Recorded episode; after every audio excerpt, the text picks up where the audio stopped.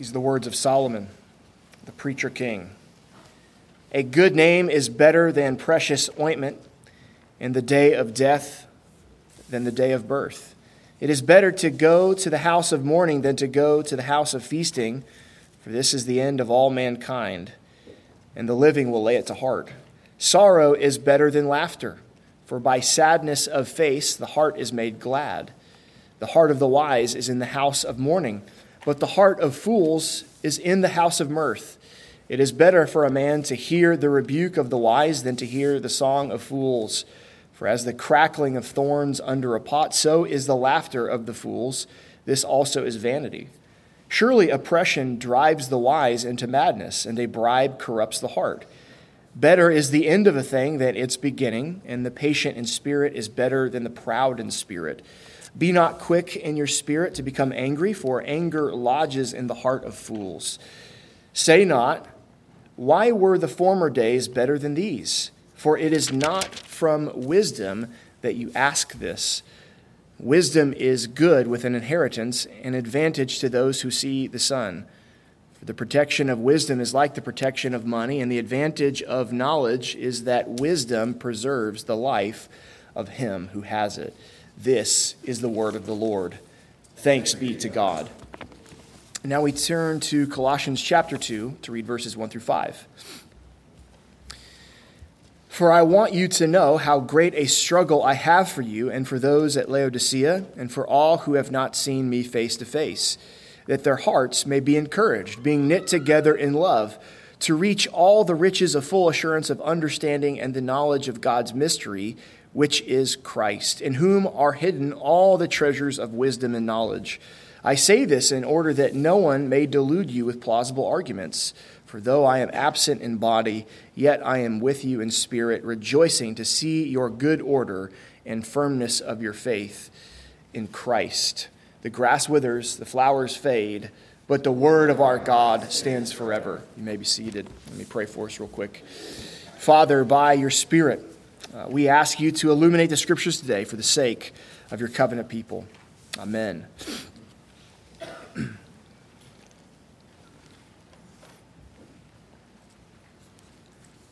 One of the challenges of the book of Ecclesiastes is that at certain points of the book, you can forget that Solomon is using satire.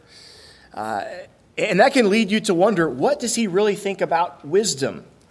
Is wisdom better than foolishness, or is it kind of irrelevant?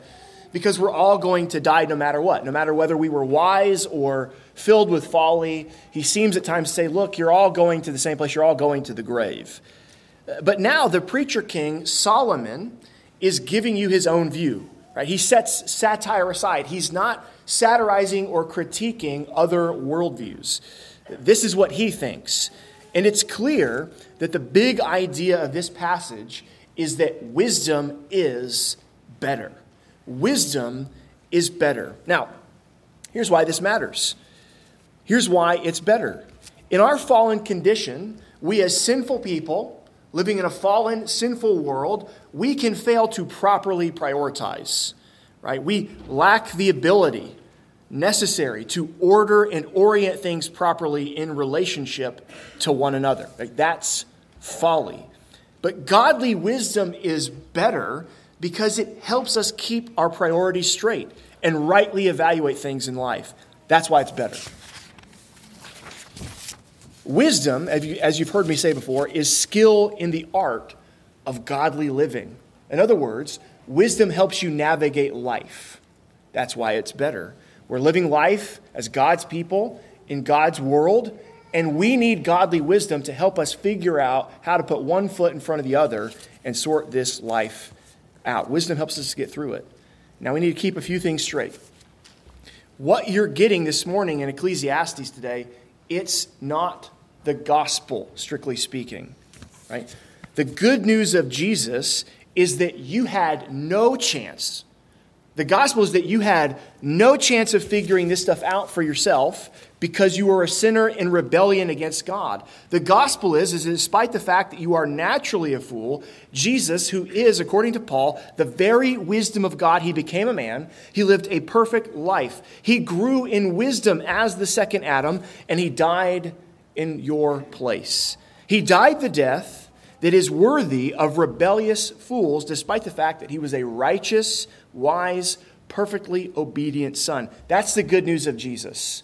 God had a standard for wisdom. He had a standard for how to live. We rebelled against it. We were unable, by our own strength and our own cleverness, to figure out how to live and to strive our way back to God. But God did not leave us without hope. He gave us His own Son, who is very God of very gods. And He died in our place.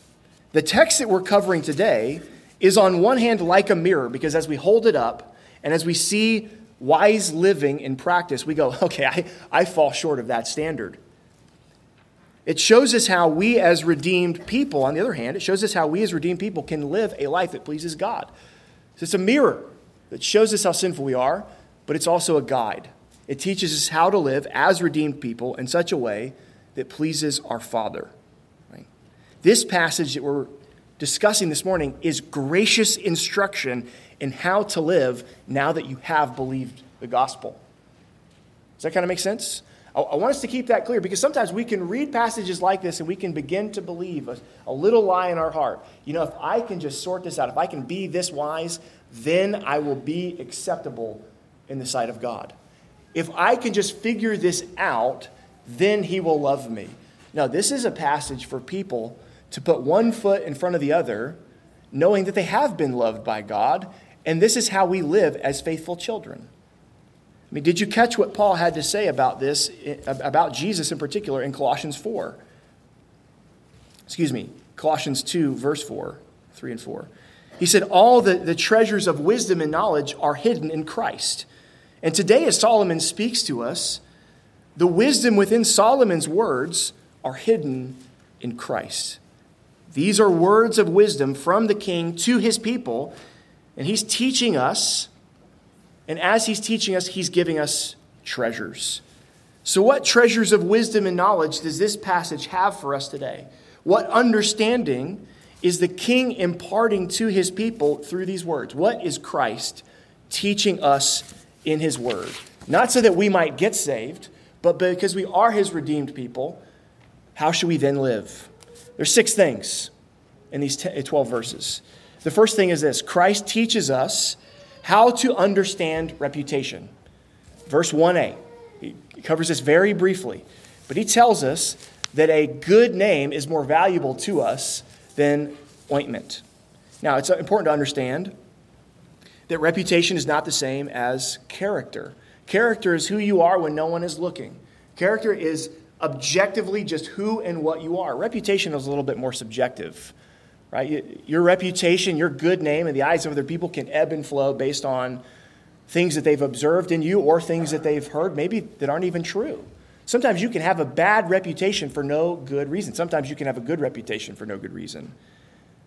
Now, it's important to understand that precious ointment, we, how many of you, if I were to ask you what your most treasured possession in your house is, you'd be like, an ointment. I have an ointment in my bathroom that is just, I, it's just my favorite thing. We don't really you know, in our modern day, we just don't really under, understand this like they would. But ointment would have incredible value to them. It would be, the, the, the ointment being described here is very costly. It would be considered something of a commodity. And so, what's, what's being said here, I think, what's being applied is that, you know, reputation does actually have something of a financial value. It's why, if you're slandered or libeled and you can prove it in court, people will have to compensate you financially for damaging your reputation because there's a value to your reputation. I can think of a, of a show I was watching several years ago. And in this one particular episode, a man was making a business deal and he was selling his company, and the buyer wanted the inventory and the physical store and, and all, all of the contents. And he said, Okay, you can have it for your asking price, but I keep the name. Because the name of the, of the store had his name in it. He says, That's my name. I'm keeping my name. And the guy said, Well, we, that's kind of 50% of why we want the business, is because of the value of your name. And so he said, Well, it's going to cost you more if you want my name. Because I've built this business on my name, on my reputation, and it matters. Right? He understood the value. There's an actual financial value to a good name, a good reputation. but it's more than financial. We see this in Proverbs 22, verse 1. The value of a good name is beyond uh, financial, it's beyond uh, riches. So there's something to having a good reputation, having a good name that it can't be quite calculated. And it's valuable to us. We need to understand our reputation really does matter. Now, let me just make it very clear. Solomon is not encouraging us to fear man. He's not encouraging us to micromanage what other people think about us. He's not saying, look, a reputation matters so much, you should just have a bunch of anxiety about what people think about you and just constantly try to do PR for yourself. No, no, no. That's not what he's saying at all. On the other hand, he is telling us not to discount reputation. After all, being well thought of by outsiders is a qualification for office in the church. You have to have a good reputation amongst non Christians. Now, to be clear, the Bible does illustrate for us that sometimes the gospel and fearing God will harm your reputation with others. There will be people who look down upon you and consider your name to be mud because of your faith in Christ. But if there's going to be anything that causes your name to be mud in the minds of other people, the only thing that's really worth it is for the sake of the gospel and the kingdom of Jesus. The Bible seems to illustrate from cover to cover that there's a right way and a wrong way to ruin your reputation. Do you think Paul's reputation was ruined in the eyes of certain people when he converted to Christianity and began to preach the gospel that Jesus has, had risen from the dead? Absolutely. He had a good name amongst the Pharisees. He was a Hebrew of Hebrews, as he said. That all went away the second that he decided to follow Jesus. So I think what's being said here I could, if I could summarize it and also bring in some other elements from other passages of Scripture, reputation has a real value, and it's important. And it might be ruined because you treasure Jesus and not man's approval. But the only good reason to have a ruined reputation in the eyes of other people is for the sake of the gospel. So don't spend a whole bunch of time worrying yourself about what other people think about you, but understand there really is a good va- uh, there is real value in having a good name. Here's the second thing that Christ teaches us in this passage Christ is teaching us how to navigate endings. There's three different types of endings listed in this passage, scattered throughout verse 1, 8, and 10 the ending of life, the ending of matters, and the end of an era. Verse 1b deals with the end of life. Why in the world can he say that death is better than birth? The day of our death, the day that we're buried, is better than the day of our birth. I don't know about you, but when a baby's born, we all get happy, we celebrate, right? We baptize them on the day of their, their baptism. We have a cake with their name on it. It's funny because they, they're the only ones in the room that really can't enjoy that cake. Uh, but, you know, we, we, th- we have a big time. But then there's, everybody's happy. Nobody's sad. But then when we bury people, there's all these people mourning. And so how can he say this? Well, what happens when you die? What happens when a covenant man or a covenant woman dies? Well, they're free from sin. They're free from folly, from temptation, from pain, from suffering. They're free from living surrounded by uh, other people who are fallen and sinful and can bring harm to them. And they're in the presence of God forever. That's why he can say that this day is better than that. See, when you're born, you're born into a household with two sinful parents. Even if they're Christians, they're sinful parents, right? They're, they're going to mess you up somehow, even if they do a great job. And then you're surrounded by sinners your whole life. And you yourself are a sinner, suffering and in agony at various times, in varying degrees. But when you die, you enter the presence of your loving Father. So, does this mean, well, we should uh, support assisted suicide and things like that? Look, look, if death is better, you know, then let's just get, get on with it. If the day of our death is better, then why don't we just pass around the Kool Aid, right? And the answer is, is because life and death are ultimately in the hands of God. It's He who determines the day of our birth and the day of our death. That's not for us to take into our own hands. That's God's business, not ours. Our business is to live a faithful life under the sun as it's given to us by God. So his, his opinion is that the day of life, Wisdom is allowing Solomon to know the day that our life ends is a better day for us than the day that we are born, precisely because of where we go when we die as Christians. The second endings that he deals with is the end of matters. This is what's mentioned in verse A. It's, it's better to end a matter than to begin a matter. Being a finisher in life, I think, takes more character than being a starter. Starting something can, it can take a little uh, enthusiasm and imagination and some talent, but seeing something through to the end, that takes perseverance. A lot of people can start a lot of things, but they never quite get it off the ground, let alone finish. Don't get me wrong, we need people who start new things, who have new initiatives, new ideas, and, and new inventions. But if they cannot count the cost and finish, what does Jesus say about that in Luke 4, uh, 14, verses 28 through 30? A man started a tower, but he didn't figure it all out beforehand, and so he can't finish, and he's laughed at. It's foolishness. One scholar said this about beginning things but not finishing. He said, It's all, or he said, it's an affront to our dignity to start and not finish. Isn't that true? How many of you, you get really excited about something, you start something, and you get it going, and then you you just forget about it or you just can't complete the you feel a little guilt and shame don't you you feel bad doesn't feel good it's an affront to your dignity now on the other hand sometimes we get off to a rocky start don't we Uh, we start a business or, or, or a marriage or a, a friendship or we found an institution and it's not going super well but what this text is reminding us is it's not about how you start it's about how you finish isn't that encouraging some of you might feel this way in your parenting. You're like, man, this is not going so well. There's still time. Parenting doesn't end tomorrow. It's not, it's not about how you start, it's about how you finish. So keep going. Here's the third matter of endings the end of an era. Did you know the Bible talks about nostalgia? That's what's being dealt with in verse 10. The Bible contains a warning about nostalgia. He basically says, look, asking what happened to the good old days. People don't ask that question from a place of wisdom. I think figuring out how to make the future better seems to be a more worthwhile project for the Christian than looking back at history 40 and 50 years ago and say, ah, the good old days. Any Gen Zers in here? I know there are. Gen Z is just eaten up with a weird form of nostalgia. I don't know if you've witnessed this. But Gen Z is nostalgic for the 80s and 90s, a period of history that they didn't even see the first time. Let me tell you, I was there. It wasn't that great. It was okay. But in Gen Z today, there's something even worse than nostalgia. It's nostalgia for something that they didn't witness in the first place. Maybe some of us are, are like that with the Middle Ages. We, we read about King Charlemagne or King Alfred, these, these Christian kings, these Christian magistrates. We're like, ah, the good old days. You mean the good old days a thousand years before you were born? The good old days where 56 year old men were marrying 12 year old girls? There's no running water. There's horrible incest running amok all over the leadership of Europe.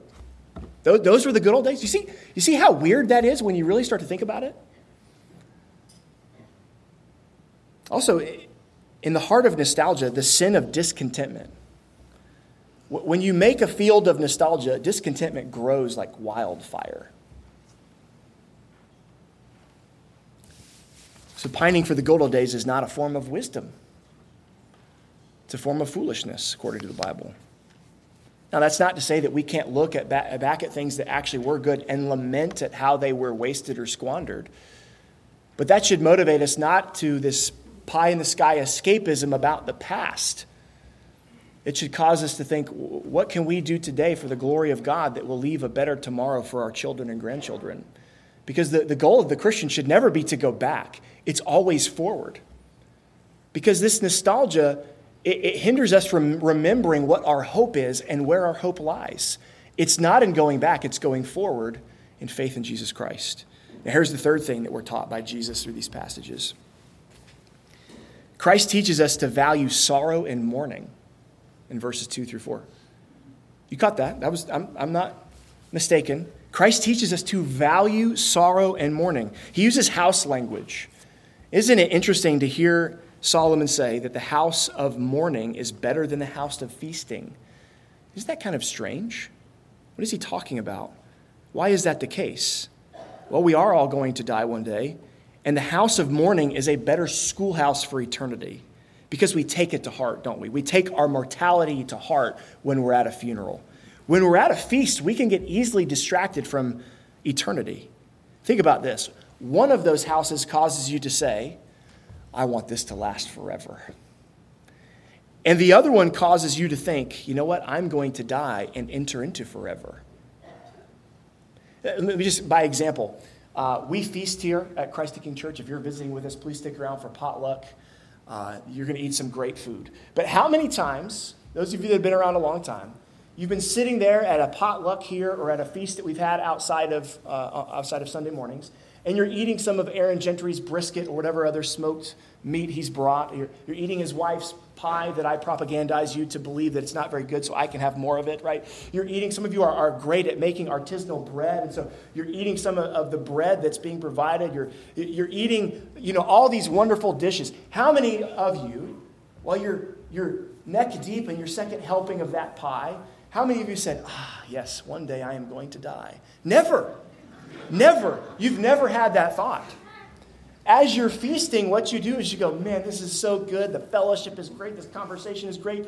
I just hope this Lord's Day lasts forever. But I can tell you this about 18 months ago, when we buried one of Leslie's cousins, he was 29 years old when he died. Never met his full potential, right? 29 years old. Never, never got, no man thinks I'm going to reach my full potential by 29 and then die and that's it. That's not what we think. And Leslie's family, they actually bury their own dead. Like six shovels, the same six shovels every time get brought out, and we scoop dirt and we put it on the casket, right? And let me tell you something when you hear that North Georgia clay and those rocks bang on top of that casket, you think about eternity. When your fork's hitting the plate and you're going back for thirds of that brisket, you're not thinking, I'm going to die and I need to think about the estate of my soul. But when you put that shovel in the ground and you pour it down on top of a man who's five or six years younger than you, you think about eternity. Do you see why Solomon would say that this house is better than that? He's not saying we should walk around with our, uh, with our heads like this, just you know, pouting the whole time, thinking about uh, melancholy thoughts. No, he's saying, in light of what the, the whole book is teaching us, to fear God and to keep his commandments, because eventually we're all going to return to our Creator, this house is a better teacher than that one. What he's saying here in verse 3 about sadness, and this is, there's a phrase here that's kind of weird. He says, For by sadness of face, the heart is made glad. That's kind of a strange phrase. That's actually the phrase that Joseph encounters, uh, or, that, or that you read about in uh, Joseph's story in Genesis chapter 40, verse 7, as he encounters the, the butler and the baker in prison. They both have this kind of face, right? Here's what Solomon is saying about sadness Sadness makes our hearts glad because those moments of sadness cause us to do several things. They make us treasure our days, don't they? When you, when you enter into a period of sadness, you encounter sadness, sad things, and you get out of that time of sadness, it makes you thankful for the good days, doesn't it? It helps you enjoy the days that you have. Sadness and seasons of sadness provide an opportunity for the Holy Spirit to comfort us in a very noticeable way. According to Dr. Benjamin Shaw, and I like this application here, sadness causes serious consideration, which produces fruit within us. Again, how often you're, you're, maybe you're cleaning the house or you're, you got the roof off the convertible and you're driving down the road and you're jamming out on your way to the beach. Not right now. Don't have the roof down in this weather, please.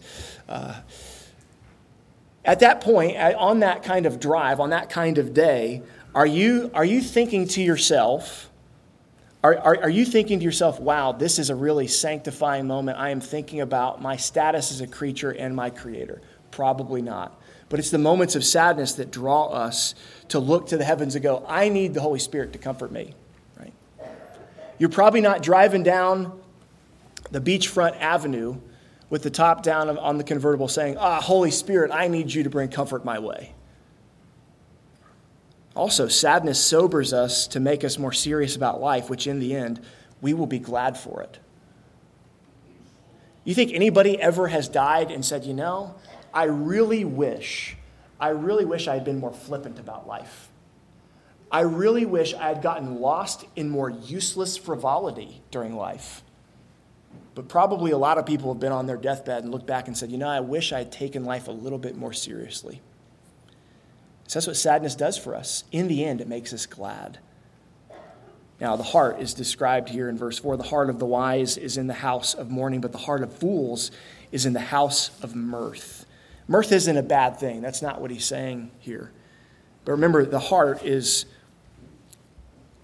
is kind of the central operating element of the inner man. There's cognition, affection, and volition there. Right? It's where we think, the heart is where we have desires, and the, the heart is where we make decisions, it's where we make choices. Proverbs 4, verse 23 says, From the heart flows the spring of life. So the, the house of mourning fosters a heart that will want to do more with life. It roots our thoughts, desires, and actions in reality and in light of eternity. The house of mirth doesn't do that. The house of mirth creates in the heart of a fool even more escapism so, to balance this out, let me remind you of the words of Paul in 1 Thessalonians chapter 4. He says that we as Christians, we grieve, we mourn as those with what? With hope. So when we go to the house of mourning, this superior schoolmaster to the house of mirth, we don't mourn and grieve as people without hope. We have hope in Jesus Christ. We know we're, we're going to see our dead family members and friends who are in Christ. We're going to see them again. They will be raised with Christ, just as we will be. Here's the fourth thing that Jesus teaches us in this passage Christ teaches us the gravity of influence and power. This is what's going on in verses 5 through 7. He says in verse 5 that it's better for a man to hear the rebuke of the wise than to hear the song of fools. How in the world can he say that?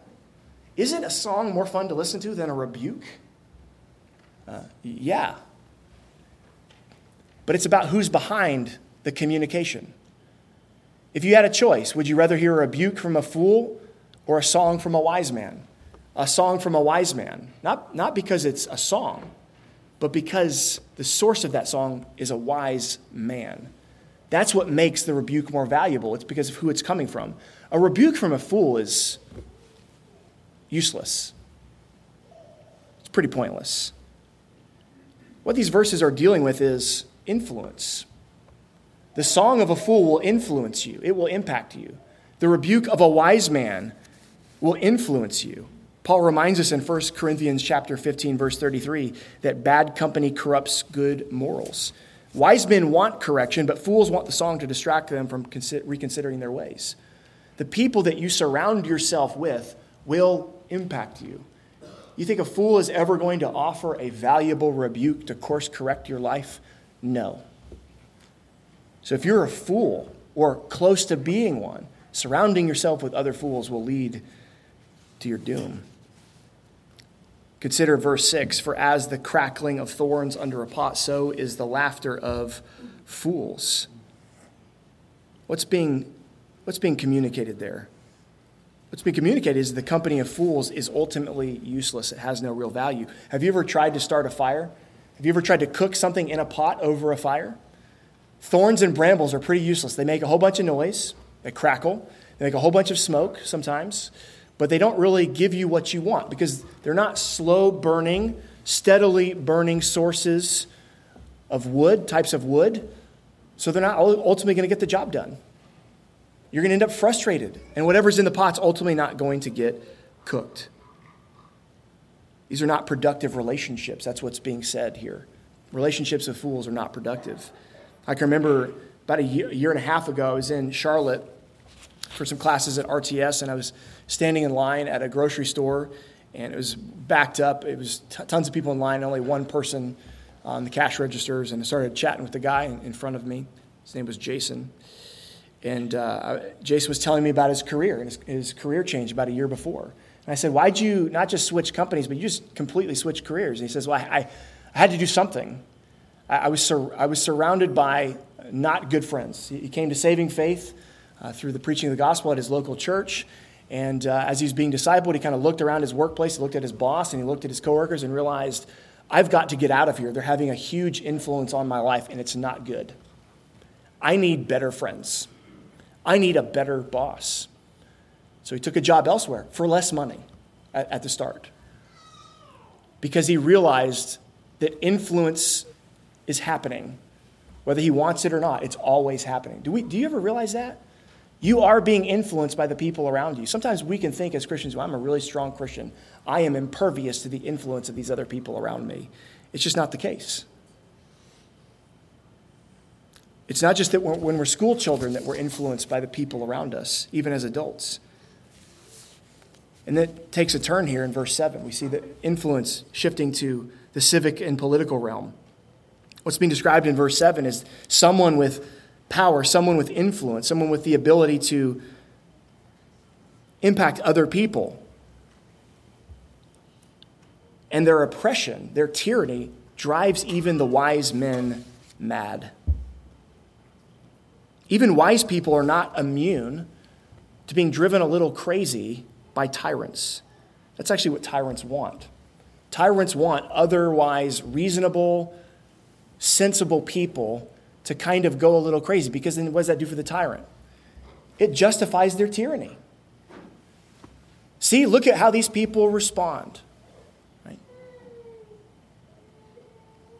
But on the other hand, what happens when there's a wise man in a position of power? There's a warning here. A bribe corrupts the heart. Probably a better translation of this word for bribery is extortion. In this case, the wise man is being warned don't think that you can extort somebody just this one time and keep your heart uncorrupted, keep your heart intact. It's probably not going to become a one time thing. See, a wise man doesn't toy with sin. And if he does, he won't be wise for long. Because remember, wisdom is not primarily an intellectual category, it's moral. And so what's being described here is hey, you can't do corrupt, sinful things and continue to be a upstanding person. You can't separate character from actions. And if you go down the, this road of actions, eventually, eventually it's going to affect your character. A wise man understands this. A wise man understands that although extortion or bribery using that to get the job done this one time, although it might be expedient for now, it ultimately doesn't help us. Here's the fifth thing that Jesus teaches us He teaches us the nature of anger. It's, it's really interesting, the Hebrew phrase here for anger. It, it's very rigid when you translate it very woodenly in, uh, in Hebrew or into English. It says, Better is length of spirit than height of spirit. Isn't that interesting? That someone who is patient is described, is described as length of spirit. And someone who is angry is described as having the height of a spirit. I think that's interesting because how is pride often described? Elevating, exalting, putting yourself on high, exalting self. See, there's a connection between pride and anger. There's a connection clearly in this passage between being patient and being proud. It's better to be patient than it is to be proud. Patience is connected in anger in James 4 and in Matthew 5. Being patient and long suffering is the opposite to being quick to anger. Now, what is anger? Anger is a moral judgment that unrighteousness has occurred, and we're responding to it, right? Whenever we get angry, we're saying, that's not right. You might say, well, I'm, I'm righteously angry, angry, Pastor Nate. I'm not unrighteously angry like all those other people. Well, here's three marks, the three marks of righteous anger. Real sin happened. Someone burning your toast is not sin, right? It's an accident. Okay? You're concerned for God's glory and his kingdom, not your own. And then thirdly, you express your anger righteously. How many of you that's where that's where you mess up, isn't it? If you if you happen to make it past the first two, like real sin happened, someone actually sinned against you, and you're really truly concerned only for God's glory and his kingdom and not your pride, not your ego, then it comes to express that anger righteously, and boy, gets real tricky, doesn't it? So when we often express anger, when you often express anger, is it righteous anger? Probably not. And our anger is rooted in pride. Because when we're, we're prideful, we're, we're saying, I have the right to make a moral judgment or evaluation upon this person. We are elevating ourselves above them in our unrighteous anger, and we are looking down upon them as if we're not equals, as if we're not fellow creatures in need of God's grace. And the thing about anger, according to verse 9, is that anger lingers, it sets up shop in the hearts of fools. See, a wise man will not harbor or hold on to or foster anger, but the fool gives anger the keypad code for a stay and begins to coddle up next to it, holds anger close. But the wise man evicts anger quickly when it shows up. The wise man knows that anger is not good or profitable, but the fool is easily vexed. The wise man is slow to anger, but the fool is arrogant, while the wise man humbles himself before God. You see, a patient man, a humble man, is not quick to anger. A wise man knows to pursue patience and humility, to flee from anger. Now, here's the sixth thing that Jesus teaches us about, and that's how to view wisdom and money, verses 11 through 12. Verse 11 is describing financial inheritance, which in, in this context would be land or property. That's uh, land and property was so valuable to them as a culture, God actually forbid them from selling off their inheritance, from selling their property. If they got into a financial jam and they owned a bunch of property, they could sell the products of that field for a certain length of time, but they couldn't ultimately sell off their birthright. And what's being said here is simply this I'll make it as, as easy as I can. Wealth is good, and wisdom is good. Wisdom is better, but it's best if you have both. There's nothing wrong with having wealth. Proverbs 30, verse 8 says that poverty isn't inherently virtuous. And you know what? We shouldn't think that wealth without wisdom is inherently virtuous either. What have I said before about wealth? If you're wealthy but you're not wise, you have a whole lot of means to destroy yourself like a fool very quickly. I think it'd actually be better to be a fool who is poor than a fool who is incredibly wealthy. Because you have less means to do damage to yourself and to others. But being wise and being wealthy are both an advantage to you. They're both a source of protection. Think about it. How many times have you been in a, in a jam in life and money got you out of that jam? Right? Unexpected thing happened, seems like a disaster, and you had the money to just throw the money at the problem, and the problem went away. It happens. How many times have you been in trouble and all you had was your wits and your wisdom about you? And you were able to get out of that sticky situation, whatever it was, because of your wisdom, right? See, the poor man and the fool, they don't have those advantages. They don't have those means to be able to employ this protection to solve the problem. So they both serve to protect us, but what happens when we have both? We have a double layer of protection. Now, he describes one more advantage beyond wealth and beyond wisdom it's the advantage of knowledge, the advantage of knowing that wisdom can preserve your life. Finally, Solomon tells us what he thinks about wisdom and life and death. Because just last week, he was, as he's satirizing another worldview, he's talking about the fact that both the poor man and the wealthy man, the wise man and the fool, they both, they all up in, end up in the grave. So what's the point? Well, here's the point. The wise man is likely to outlive the fool, right? Famous last words, right? Hold my beer, right? Famous last words. I bet I can, right? Those are the words of fools. Uh, you, you leave a, a, large enough group of men out in the middle of, uh, of a field long enough, and eventually someone's going to come up with a bad idea. And you need a wise brother there to say, hey, guys, we got wives and family, we got children to get back to. Like, this is a terrible idea. We're not young men anymore, right? That happens too, doesn't it? We get to a certain age and we're like, I'm going to go make that jump. You can't do that anymore. You're not 20, right? So, if you're wise, you're probably going to avoid physical disaster and even death compared to the fools around you. So, there's a value in wisdom, it can prolong your life. Wisdom is life giving, wisdom is worth pursuing. Money's good, but wisdom's better. And it's really great if you have both. Now, there are different ways that we can phrase the applications of these verses. You, you might think to yourself, look, I must. You've heard me say that before. That's a, that's a perfectly fine way to, uh, uh, to speak about the commands, imperatives of Scripture. When God gives us an imperative, when He says, you shall do this or you must do this, we must do it. So you might be tempted to say, I must be wise. I must pursue wisdom. Because the Lord is the creator, because He's the king, He's given us the standard of how to wisely live. I must pursue wisdom. I must do wise things. I must think wise thoughts. Yes, that's all true.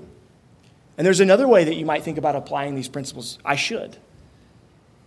You might think, well, look, Jesus is my Redeemer, and an obedient response, a reasonable response to his grace, is that I would do these things. I should do these things because of all that Jesus has done for me. Perfectly fine way to apply these principles. I should. You should. I should pursue wisdom. Right? I should reorient my thinking about all of these things based on the wisdom that Solomon has just given to me. Absolutely. But here's one that's often left out I can. I can do these things because the Son ascended to the Father and they poured out the Spirit upon His church. You ever thought about that? As you come to the Bible and there's difficult teachings, or there's, there's application that needs to be made, you're like, I know I should do that. I know I must do that. But how in the world am I going to make it happen? How in the world is it going to take place in my life? The Holy Spirit. Christ said in the Gospel of John, I'm not leaving you alone. I'm sending a helper, I'm sending a comforter. And the same Holy Spirit that He poured out upon His church, as recorded in the book of Acts, that Holy Spirit dwells and abides in you as individuals and as families and us as a church. Because of what Jesus Christ has accomplished and because the Holy Spirit of God is with us, we can. We can grow in wisdom and live in wisdom because the Spirit has given us a new heart and because we don't, as Paul says in Romans 8, we don't have to walk by the flesh anymore. Has that ever dawned upon you? Ever been reading Romans 8 and you're like, oh, I don't have to do this. I'm not a slave to sin anymore. I serve a master in Christ. You don't have to pursue folly anymore. You can have this worldview, a view of these various things that is being taught, by, uh, taught to us by Christ through Solomon.